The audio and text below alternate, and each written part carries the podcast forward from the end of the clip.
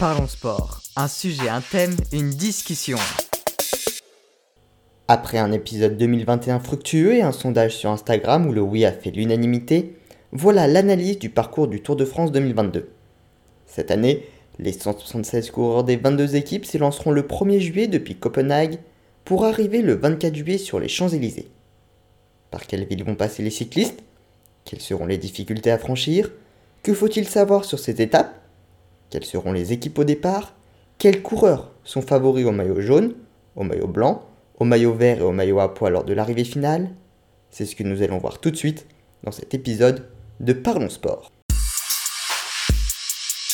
Parlons sport. Un sujet, un thème, une discussion. La 109e édition du Tour de France s'élancera depuis Copenhague, ville grand départ prévu pour le Tour de France 2021. Les organisateurs avaient préféré le décaler d'une année en raison de la pandémie et privilégier un départ depuis Brest à la Pointe Bretonne. Non seulement capitale du Danemark, Copenhague est également la capitale du vélo.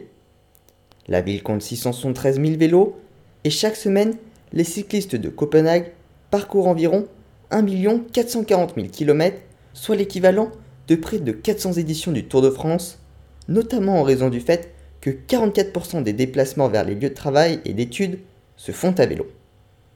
Il ne vous aura pas échappé non plus que cette année, le grand départ sera donné un vendredi et non un samedi. Cela s'explique par le fait que pour rejoindre la France, les coureurs vont prendre le bateau et que cela nécessite un jour de transfert. Mais cela, J'y reviendrai un peu plus tard. La première étape de cette 109e édition du Tour de France sera un contre-la-montre individuel de 13,2 km dans les rues de Copenhague.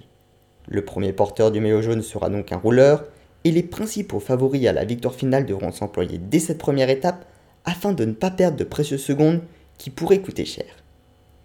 Il ne faudra pas seulement appuyer fort sur les pédales et être puissant, mais aussi être un fin technicien, car les virages seront serrés et les erreurs techniques pourraient vite provoquer une chute. La deuxième étape sera tout aussi dangereuse. Les coureurs devront parcourir 202 km entre Roskilde 2 et Nyborg, mais les nombreux passages au bord de la mer et surtout la traversée du pont du Grand Belt de 17 km à 21 km de l'arrivée pourraient favoriser la mise en place de coups de bordure par certaines formations qui voudraient jouer la victoire d'étape et ainsi éliminer des adversaires, mais aussi de formations qui voudraient jouer la victoire finale et qui voudrait alors distancer des favoris au général. Toutes les équipes voudront donc être à l'avant, mais il n'y aura pas de la place pour tous les cyclistes. La fin d'étape risque donc d'être animée. Sur cette seconde étape, les coureurs vont également franchir trois côtes de quatrième catégorie qui permettront de distribuer le premier maillot blanc à poids rouge du meilleur grimpeur. La troisième étape sera la dernière au Danemark. Les 182 km de plat entre Vejle et Sonderborg auront lieu dans la partie continentale assez éloignées de la mer pour ne pas que le vent soit un piège. Il y aura comme la veille trois côtes de troisième catégorie, mais elles seront sans danger. Tous les sprinteurs devraient donc être au rendez-vous pour le sprint final qui fixera très certainement le dénouement de cette étape. Le lundi 4 juillet, les équipes auront une première journée de repos, ou plutôt une étape de transfert, afin de quitter le Danemark, direction la France et le Nord. Si cette journée paraît anodine et sans grande importance, elle peut être dangereuse car si le transfert est mal assimilé par les coureurs, il pourrait alors être en difficulté sur les étapes suivantes, qui je vous l'annonce déjà, seront parsemées de pièges.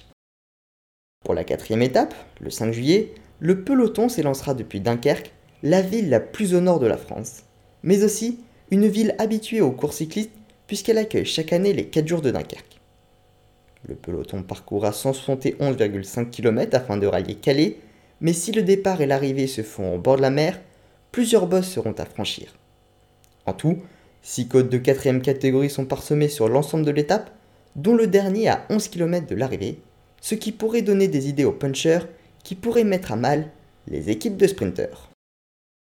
La cinquième étape de ce Tour de France a été modifiée il y a quelques jours seulement afin d'améliorer la sécurité des cyclistes. Elle devait faire 153,7 km mais fera finalement 157 km entre la métropole de Lille et Arenbourg, porte du Hainaut. Pour la première fois depuis 2018, une étape sera composée de secteurs pavés, au nombre de 11, de distance allant de 1,3 à 2,8 km, pour un total de 19,4 km. Ils seront situés dans les 80 derniers kilomètres de l'étape, dont le dernier à seulement 7 km de l'arrivée. Il faudra donc être un bon roller, un fin stratège et éviter les crevaisons pour s'imposer et ne pas perdre du temps au général. Le lendemain, la sixième étape sera 40% plus longue, puisqu'avec 219 km entre Binche en Belgique et Longwy en France, elle sera la plus longue de cette 109e édition.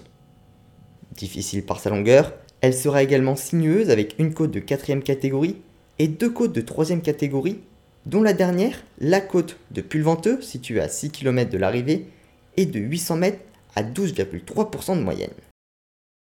La septième étape du Tour de France sera la première étape de montagne avec une arrivée au sommet de la super planche des belles filles. Après être parti de Tomblaine et parcouru 166,6 km avec deux cols de 3 catégorie, 7 km à 8,7% de moyenne attendent les coureurs en fin d'étape. Les favoris à la victoire finale batailleront très certainement pour s'imposer et prendre le maillot jaune de leader. C'est clairement une des étapes qu'il ne faudra pas manquer. La huitième étape, entre Dole et Lausanne, en Suisse, ne sera pas aussi difficile, mais ne sera pas pour autant de tout repos. Les coureurs auront 186,3 km à parcourir avec deux côtes de 4 catégorie et deux côtes de 3 catégorie. C'est d'ailleurs avec la côte du stade olympique, une montée de 4,9 km à 4,5% de moyenne qu'elle va se conclure, ce qui prévoit une victoire d'étape pour un puncher. Le lendemain, les punchers auront une nouvelle fois l'occasion de s'exprimer, puisque la 9 étape entre Aigle en Belgique et Châtel-les-Portes du Soleil en France sera la première vraie étape de montagne. 192,9 km avec une côte de 4 catégorie, puis un col de 2 catégorie et deux autres de première catégorie. Le coureur qui souhaite porter le maillot blanc à poids rouge a donc grand intérêt à prendre l'échappée matinale. La dernière montée est d'ailleurs située à 10 km de l'arrivée ce qui pourrait d'ailleurs permettre à cette échappée de rejoindre la ligne d'arrivée pour se disputer la victoire d'étape en un comité réduit. En cas d'arrivée groupée, les punchers restés dans le peloton toute l'étape seraient alors les plus à même de s'imposer. Après cette étape, les coureurs auront enfin l'occasion de se reposer et de recharger les batteries, puisque le lundi 11 juillet sera une journée de repos à Morzine. De l'énergie, il va en falloir, car la deuxième semaine sera montagneuse avec plusieurs étapes dans les Alpes. Le mardi, la dixième étape de 148,1 km entre Morzine et Megève sera accidentée, deux côtes de quatrième catégorie, un col de troisième catégorie et une montée de deuxième catégorie pour arriver à l'altiport de Megève avec 19,2 km à 4,1% de moyenne. Les punchers seront donc une nouvelle fois favoris à la victoire d'étape et les leaders des formations qui sont en difficulté au général pourraient eux tenter de revenir dans la lutte au maillot jaune. Toutefois, il faudra en garder sous la pédale, puisque la 11e étape de 151,7 km du lendemain s'annonce particulièrement difficile. Le peloton s'élancera d'Albertville. Le sprint intermédiaire n'est situé qu'à 16,5 km du départ, et ce sera la seule occasion pour les sprinteurs de s'affronter, puisqu'ils vont rapidement se faire distancer, former un groupe étau et tenter de rallier l'arrivée dans la barrière horaire. Les punchers risquent également d'être distancés, puisque le parcours demande à enchaîner le col du télégraphe de première catégorie avec 11,9 km à 7,1% de moyenne, puis le col hors catégorie du Galibier de 17,7 km à 6,9% de moyenne, et enfin le col hors catégorie du Granon Serre Chevalier de 11,3 km à 9,2% de moyenne. C'est une des étapes qu'il ne faudra pas manquer de cette 109e édition du Tour de France. La deuxième étape sera tout aussi difficile, puisque les 165,1 km entre Briançon et l'Alpe d'Huez comportent trois cols hors catégorie. Le Galibier, avec ses 23 km à 5,1% de moyenne, la Croix de Fer, avec 29 km à 5,2% de moyenne, et enfin l'arrivée au sommet du col de l'Alpe d'Huez, avec 13,8 km à 8,1% de moyenne. S'il faudra être un très bon grimpeur pour s'imposer, celui qui lèvera les bras sera également celui qui aura mieux récupéré de l'étape de la veille. C'est également une étape à ne pas manquer. Après deux dures étapes de montagne, le plat sera de retour sur la 13e étape entre le Bourg d'Oisan et Saint-Étienne. Au programme, 192,6 km et quelques montées, deux côtes de 3 catégorie et un col de 2 catégorie, mais cela ne devrait pas empêcher les sprinteurs de se jouer la victoire d'étape. Il ne serait donc pas impossible que le porteur du maillot vert de meilleur sprinter s'impose à Saint-Étienne, ce qui pourrait faire plaisir aux Stéphanois, les fans de football apprécieront la référence. La quatorzième étape sera plus destinée aux punchers avec un parcours vallonné entre Saint-Étienne et Mende. 192,5 km avec 4 côtes de 3 catégorie et une côte de 2 catégorie à 1,5 km de l'arrivée. Cette côte nommée Croix-Neuve-Montée-Jalabert en l'honneur de Laurent Jalabert, premier coureur à s'y être imposé en 1995, est courte de 3 km seulement, mais est à 10,2% de moyenne, avec même un passage à 16%. L'arrivée risque donc d'être explosive. En revanche, parcours plutôt plat le lendemain sur la 15e étape, entre Rodez et Carcassonne, malgré deux côtes de 3 catégorie. Les sprinteurs auront donc une nouvelle fois l'opportunité de se disputer la victoire d'étape à Carcassonne, et c'est d'ailleurs ce qui s'était passé l'an dernier lors de la 13e étape entre Nîmes et Carcassonne. Porteur du maillot vert, Marc Cavendish avait remporté sa 34e étape sur un Tour de France et avait alors rejoint Eddy Merckx en haut du classement du nombre de victoires d'étape. Le lendemain, le lundi 18 juillet, ce sera une journée de repos à Carcassonne, lieu de départ de la 16e étape. Elle reliera Carcassonne à Foix avec 178,5 km et elle sera légèrement vallonnée, notamment en fin d'étape avec un enchaînement de deux cols de première catégorie. D'abord avec le port de Lers, 11,4 km à 5%, puis le mur de Péguerre, 9,3 km à 7,9%. Ensuite, la route descendra pendant près de 20 km avant 10 derniers kilomètres de plat. Il faudra donc être un très bon grimpeur et un très bon descendeur pour s'imposer, et même un bon sprinter, puisque l'arrivée se fera certainement à plusieurs. La 17e étape du Tour de France fera une nouvelle fois passer le peloton dans les montagnes, cette fois-ci du côté des Pyrénées.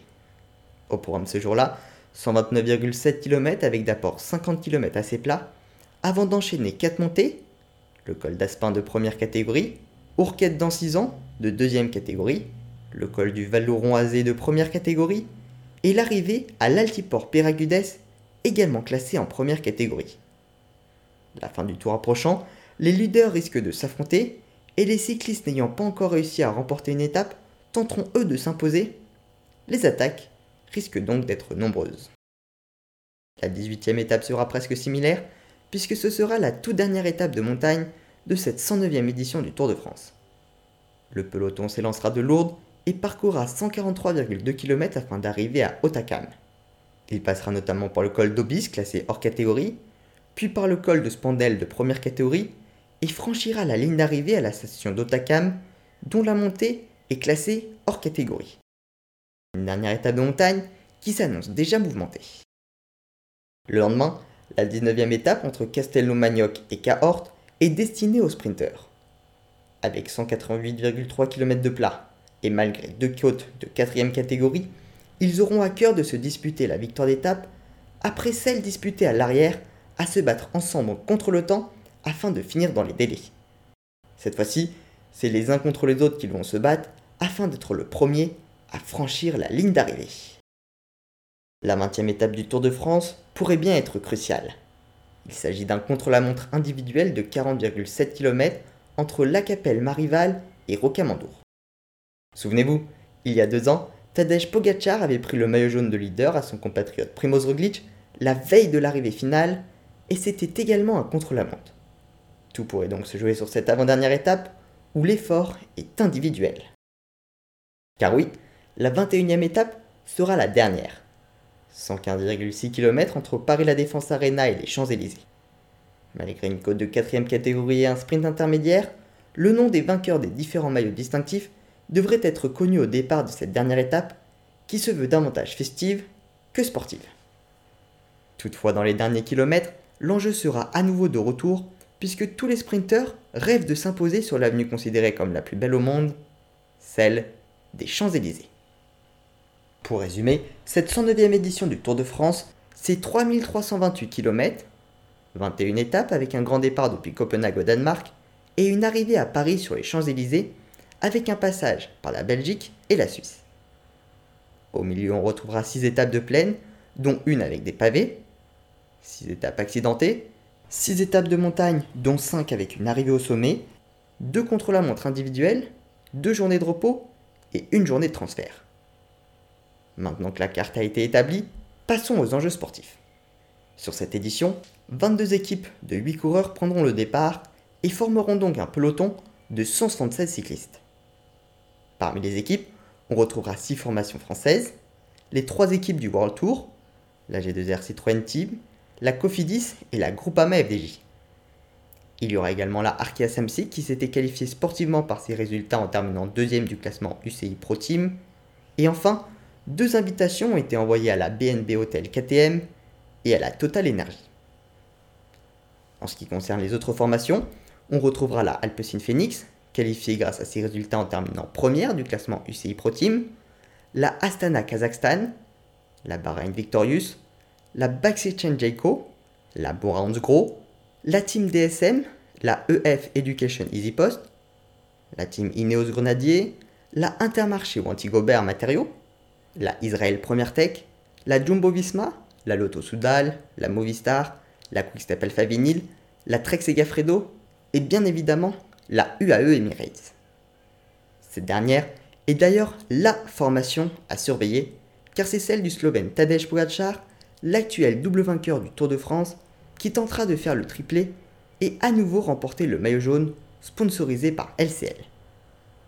Il est le grand favori et il est difficile de voir quelqu'un d'autre le battre. D'ailleurs, en 2020 et en 2021, il avait également remporté le classement du meilleur jeune réservé aux coureurs de moins de 25 ans. Âgé de 23 ans cette année, il sera donc une nouvelle fois le favori au maillot blanc sponsorisé par Chris. Enfin, il avait également remporté le classement du meilleur grimpeur avec ce maillot blanc à poids rouge de Leclerc. Sera-t-il capable de remporter une nouvelle fois ces trois maillots? Une chose est sûre, dans le sport, rien n'est joué d'avance et ils seront nombreux à l'en empêcher. On peut par exemple citer son compatriote Primoz Roglic de la Jumbo Visma, deuxième en 2020 comme je vous l'ai expliqué dans l'analyse de la 20e étape. Il sera accompagné de son coéquipier danois Jonas Vingegaard, qui en cas de défaillance du Slovène pourrait prendre le rôle de leader. La Jumbo Visma, c'est clairement l'équipe qui sera la mieux armée et qui arrive comme une véritable armada afin de détrôner Tadej Pogacar.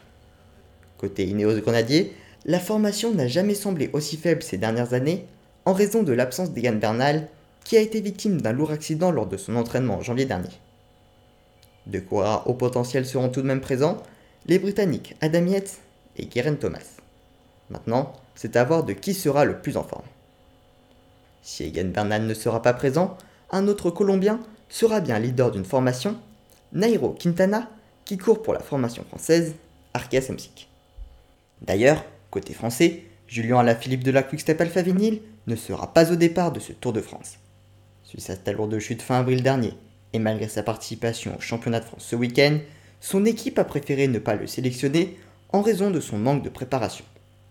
On notera en revanche la présence de Thibaut Pinot de la Groupama FDJ qui fera son grand retour sur les routes de la Grande Boucle après avoir abandonné en larmes en 2020 suite à ses douleurs au dos qui l'ont suivi pendant presque un an et demi, même s'il a récemment annoncé qu'il ne jouerait pas le général, mais plutôt les victoires d'étape. Le leader serait donc davantage David Godu côté Groupama FDJ. Romain Bardet de la DSM fera également son retour sur la Grande Boucle cette année lui qui avait privilégié le Giro et la Vuelta l'an dernier.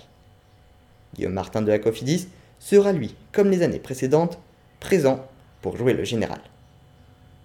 Dans les autres formations, plusieurs noms tenteront également de jouer les troubles fêtes, avec par exemple Alexander Glazov de la Borans Gros, Ben O'Connor dans la G2R Citroën Team, ou encore Henrik Mas qui sera le leader de la Movistar. Si jamais ils sont distancés au général par les deux Slovènes Tadej Pogacar et ou Primoz Roglic, de nombreux leaders pourraient alors changer d'objectif et viser les victoires d'étape ainsi que le maillot à poids de meilleur grimpeur. Enfin, le dernier maillot distinctif qui sera attribué est le maillot vert du meilleur sprinter sponsorisé par Skoda. L'an passé, c'est Mark Cavendish qui était reparti avec, mais il est absent cette année, remplacé par Fabio Jacobson. Le grand favori au maillot vert de meilleur sprinter est donc le belge Wout van Aert de la Jumbo Visma. Son principal concurrent sera Mathieu Van Poel de la Alpecin Phoenix, bien qu'il ait annoncé viser les victoires d'étape plutôt que le maillot vert. Mais s'il en gagne suffisamment, il pourrait alors s'en emparer. Enfin, Peter Sagan, cette fois vainqueur de la tunique et désormais coureur de la Total Energy, pourrait également arriver à Paris avec le maillot de meilleur sprinter. Toutefois, un acteur extérieur pourrait venir perturber le bon déroulé de cette 109e édition du Tour de France, puisque dernièrement, plusieurs courses, et notamment le Tour de Suisse, ont été victimes d'un cluster au sein du peloton, obligeant de nombreux coureurs à se retirer. Le Covid-19 pourrait donc malheureusement mettre hors course certains coureurs et totalement redistribuer les cartes des victoires d'étape et des différents maillots distinctifs. Il y a également une nouveauté sur ces maillots de cette 109e édition, puisque c'est désormais l'équipementier italien Santini et non plus le coq sportif qui distribuera les 4 maillots distinctifs. Quatre autres récompenses sont attribuées. Il y a bien évidemment celle du vainqueur d'étape, parrainé par Continental.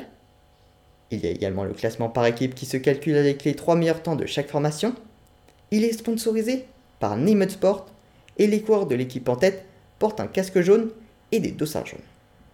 Il y a aussi le prix de la combativité décerné à un coureur sur chacune des étapes il est sponsorisé par Antargaz et celui qui a été désigné porte un dossard rouge avec des chiffres blancs le lendemain. Enfin, le prix de la super combativité, décerné par Antargaz à l'issue de la 21e étape, est attribué au coureur qui a été le plus combatif sur les trois semaines et dont les internautes font partie du jury.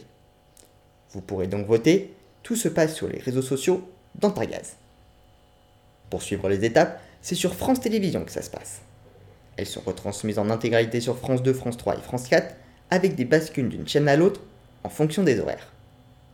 Bien évidemment, je reviendrai pour ma part chaque soir sur les étapes sur mon podcast Sport Actu que je vous invite à écouter. Si jamais les coureurs ne passent pas loin de chez vous, vous retrouverez sur le site internet du Tour de France l'ensemble des horaires de passage, que ce soit la caravane, mais surtout le passage des coureurs. Prenez bien en compte les fermetures des routes et restez sur le bas-côté afin de ne pas gêner le passage des cyclistes. Voilà, c'est tout pour cet épisode de Parlons Sport. Vous savez désormais tout sur cette 109e édition du Tour de France. Merci à ceux qui sont arrivés jusqu'au bout. Si l'épisode vous a plu et que vous avez appris des choses, n'hésitez pas à le partager, à me dire ce que vous en avez pensé et à mettre un commentaire si vous êtes sur Apple Podcast. C'est ce qui me permet de progresser et de me rendre visible.